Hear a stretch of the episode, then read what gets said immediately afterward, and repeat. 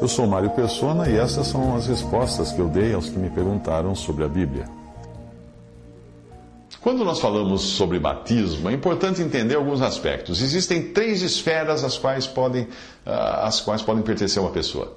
Efésios 4, de 4 a 6, lendo essa passagem toda, nós vamos encontrar um círculo grande que abrange toda a humanidade, para a qual existe um só Deus e Pai, Pai aí no sentido de Criador, e esse círculo grande inclui todos os homens. Lembre-se da teoria dos conjuntos.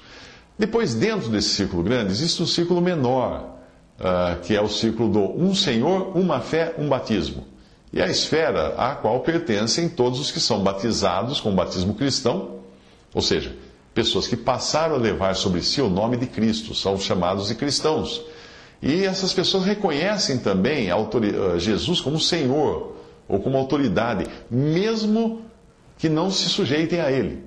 E são pessoas que estão incluídas numa só fé no sentido da crença da existência de Jesus apenas. Não são pessoas, nem todos são realmente convertidos. Esse círculo inclui toda a cristandade, tanto os falsos como os verdadeiros, tanto o joio quanto o trigo. Ok? Em seguida vem um círculo menorzinho ainda, que é um corpo, um espírito, uma esperança. Esta é a esfera a qual pertencem os salvos, verdadeiros crentes em Jesus. Portanto, o batismo introduz a pessoa apenas no segundo círculo. Ele não salva. Tendo isso em mente, nós vamos encontrar nas Escrituras diferentes tipos de batismo. Nós temos o batismo em Moisés, 1 Coríntios 10, 2. Independente de sexo ou idade, todos os que saíram do Egito foram batizados em Moisés, inclusive as crianças. A maioria não chegou a Canaã. Muitos eram incrédulos, como fala em Hebreus 3,19, e não aproveitaram a palavra ouvida por não ter sido acompanhada de fé, como fala em Hebreus 4:2. Depois você tem também os batismos judaicos, em Hebreus 6:2 e Hebreus 9:10, também chamados de abluções, em Marcos 7, de 3 a 4. Aí você encontra o batismo de João para arrependimento em Mateus 3:11 e para perdão em Marcos 1:4, Lucas 3:3. E se você ler Atos 19 de 3 a 5, vai ver que não se tratava de um batismo cristão porque os que foram batizados por João Batista precisaram ser batizados de novo. Aí você tem o batismo cristão, e aqui é que entra o assunto do círculo cristão, onde é introduzido o batismo, ou o batizado, não é? Ah, e esse círculo inclui tanto, pessoas, tanto os falsos como os verdadeiros. O batismo não distingue quem é salvo.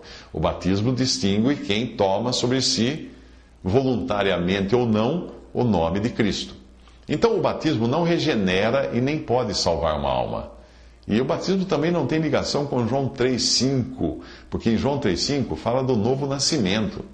Aquela água não é água de batismo que fala ali. Ninguém é regenerado pelo batismo.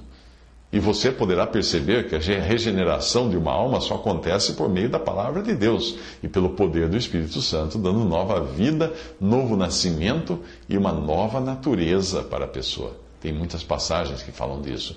O batismo ele efetua uma mudança de posição. O batizado ele passa a identificar-se com o nome de Jesus Cristo e entra então para o círculo que é reconhecido em toda a humanidade como sendo o círculo cristão, a cristandade. Essa identificação com Cristo é só exterior, porque todos os que quantos foram batizados em Cristo, Paulo escreve, todos quanto, quantos fostes batizados em Cristo já vos revestistes de Cristo. Veja, é como vestir uma roupa, vestir a camisa, Gálatas 3, 27 porque todos sois filhos de Deus pela fé em Cristo Jesus. Gálatas 3,26. Ah, agora sim. Essa é identificação da alma, a identificação interior, que é pela fé em Cristo Jesus. Leia também João 1, 12 e 1 João 3, 1. Portanto, o batismo transforma a pessoa num discípulo, embora um discípulo possa também ser falso discípulo, como nós vemos em João 6, de 60 a 66. O batismo identifica a pessoa com a semelhança da morte de Cristo, como ensina Romanos 6, de 3 a 4. A pessoa passa para uma posição não somente de morta, mas de sepultada. Ela exterioriza uma posição que ela deveria ter assumido pela fé. Alguns não, não aconteceu nada, mas o batismo seria a exteriorização disso que deveria ter acontecido realmente na pessoa. O batismo salva como figura, 1 Pedro 3,21. Quando se fala de salvação em conexão com o sangue de Cristo, fala-se de salvação eterna, com a alma passando a ter um lugar diante do trono de Deus, diante de Deus. Mas quando se diz que o batismo salva em figura, isso está em conexão com o seu significado, ou seja, significado de morte. Então o contexto ali fala de Noé, da sua família, tendo sido salvos pela água.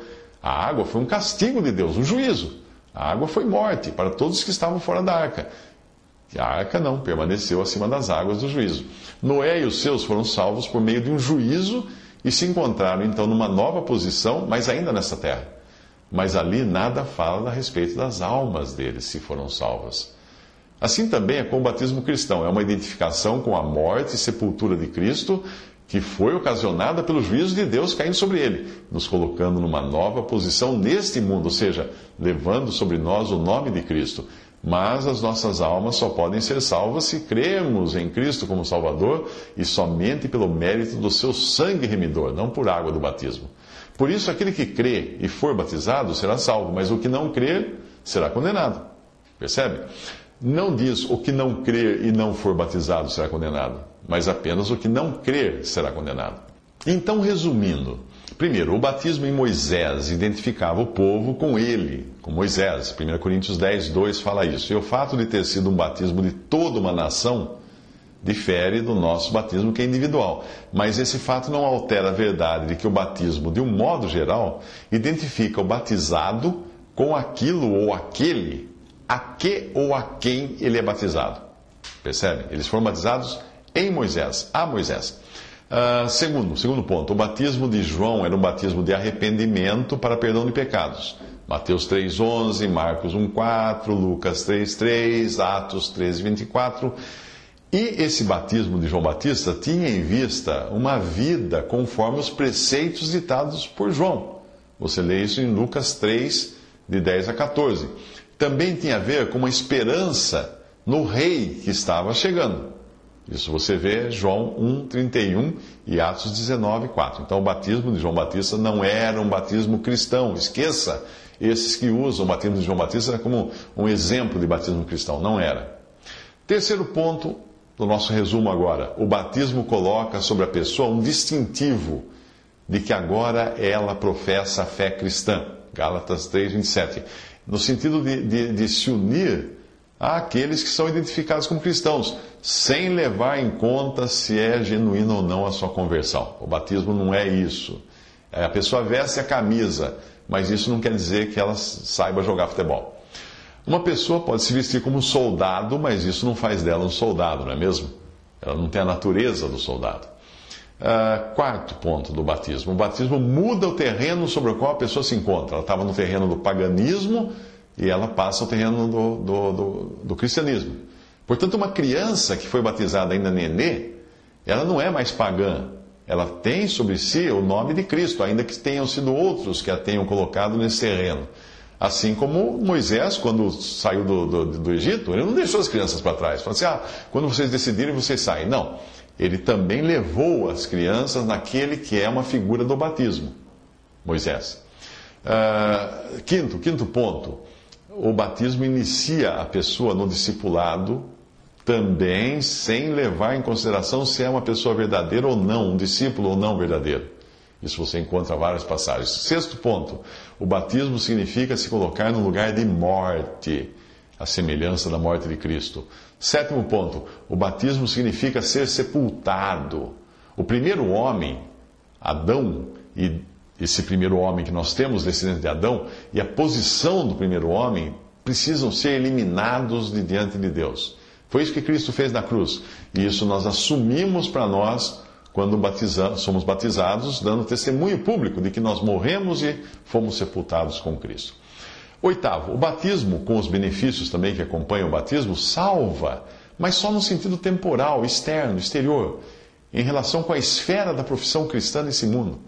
Era desse modo que os judeus recebiam um perdão administrativo, e nós vemos também em Marcos 16, 16 uma aplicação uh, geral dessa verdade. Veja, como que salva o batismo? No momento que você, mesmo incrédulo, recebe sobre o seu nome de Cristo, você passa a ter privilégios de estar agora ao lado de cristãos, pelo menos nominais, não é?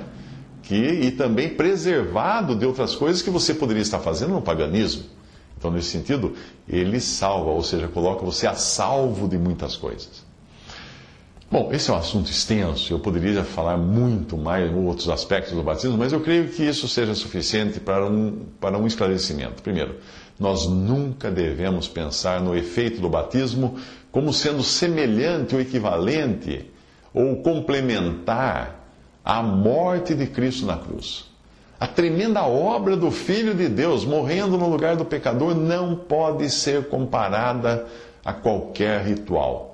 Qualquer religião que diga a você que você, para ser salvo, precisa ser batizado, não está levando em consideração a eficácia do sangue de Cristo, a perfeição do sacrifício de Cristo, quando ele disse está consumado. Dizer que uma pessoa não batizada está perdida, mesmo que creia no Senhor Jesus como Salvador, é o mesmo que dizer que a obra na cruz não foi completa e que é necessário uma celebração humana para que a mesma obra tenha efeito completo.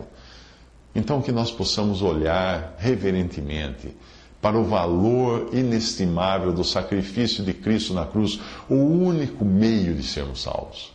Porque existe uma outra implicação nesses que dizem que o batismo salva, que você precisa crer em Cristo, mas que também, se não for batizado, está perdido. Sabe qual a outra implicação?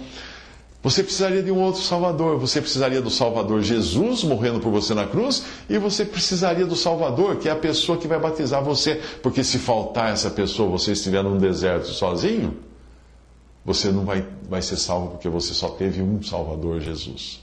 Olha que absurdo são esses que pregam a doutrina de que você, além de crer, precisa ser batizado para ser salvo. Não. O batismo é uma ordenança que devemos obedecer porque o Senhor Jesus instituiu, mas a salvação é só pela fé no Senhor Jesus Cristo. Quem crer e for batizado será salvo. Quem, porém, não crer será condenado.